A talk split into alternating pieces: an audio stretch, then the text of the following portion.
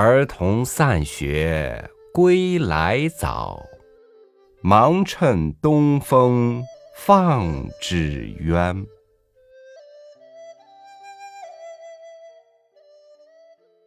这是清代诗人高鼎《村居》里描写的儿童喜放风筝的情景。鲁迅先生生活在一个动荡不安、军阀四起的乱世，借着风筝，他又对残酷的现实进行了怎样的思考和隐喻呢？今天和您分享鲁迅的文章《风筝》。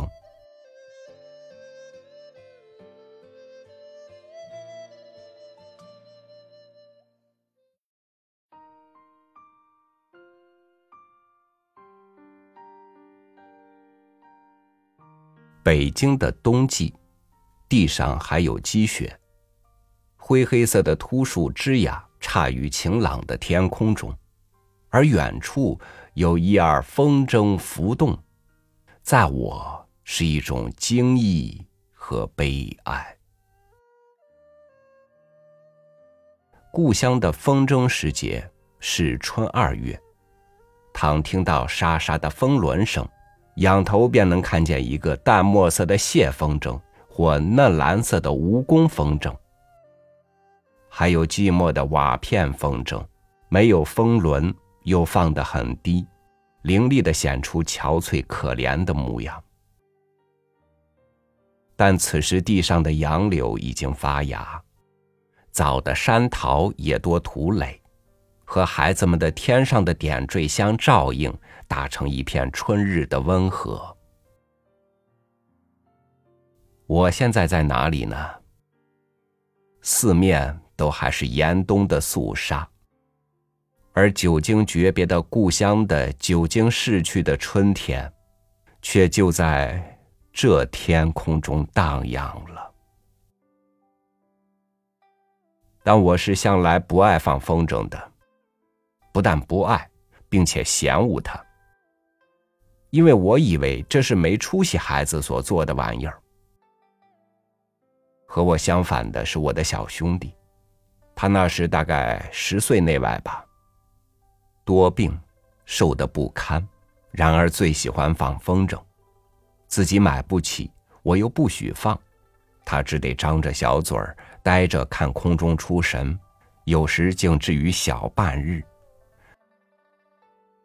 远处的谢风筝突然落下来了，他惊呼。两个瓦片风筝的缠绕解开了，他高兴的跳跃。他的这些，在我看来都是笑柄，可比的。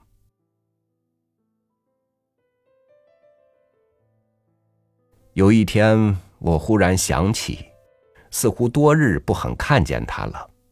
但记得他曾在后园时枯竹，我恍然大悟似的，便跑向少有人去的一间堆积杂物的小屋去，推开门，果然就在尘封的食物堆中发现了他。他向着大方凳坐在小凳上，便很惊恐的站了起来，失了色，瑟缩着。大方凳旁。靠着一个蝴蝶风筝的竹骨，还没有糊上纸。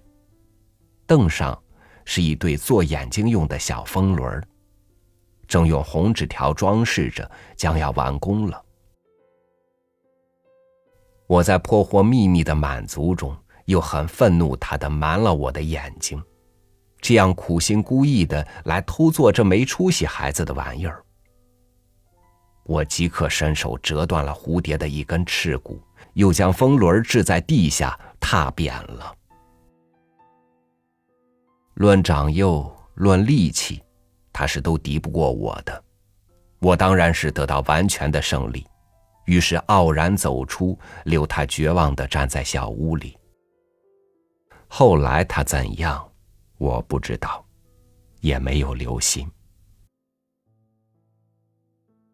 然而，我的惩罚终于轮到了。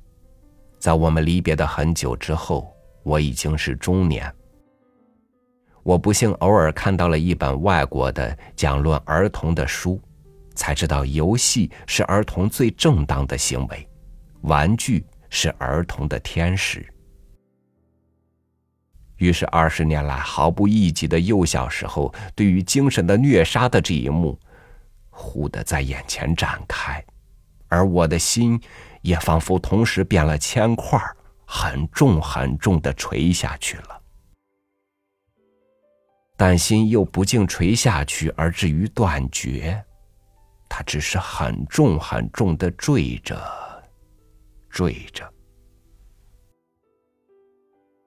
我也知道补过的方法的，送他风筝，赞成他放，劝他放。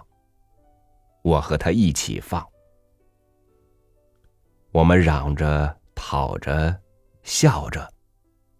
然而他其实已经和我一样，早已有了胡子了。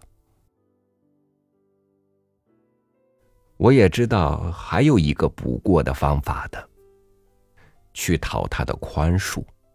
等他说：“我可是毫不怪你啊。”那么，我的心一定就轻松了。这的确是一个可行的方法。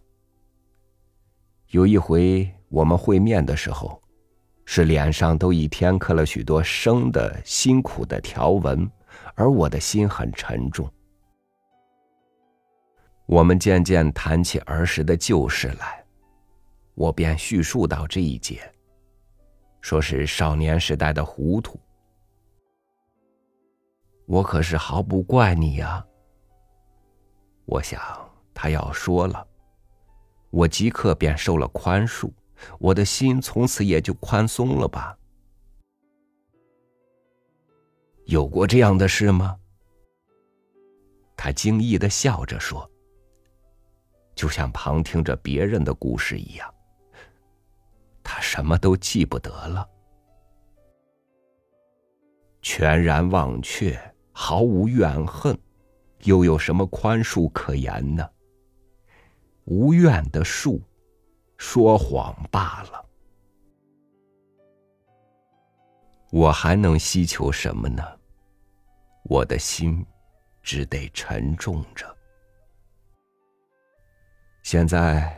故乡的春天又在这异地的空中了，寄给我久经逝去的儿时的回忆，而一并也带着无可把握的悲哀。我倒不如躲到肃杀的严冬中去吧。但是，四面又明明是严冬，正给我非常的寒威和冷气。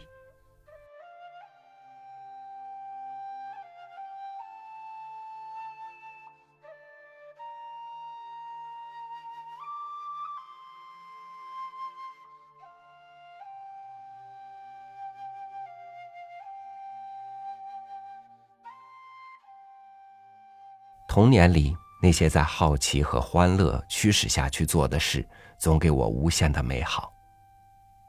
某个黄昏，夕阳西下，归鸟还巢，我因为心里装着有关长大的事，把风筝遗落在了春天的田埂上。终究，能让风筝落地的因素有很多：外在的干扰，内心的不坚定。时间的不留痕。感谢您收听我的分享，我是超宇，祝您晚安，明天见。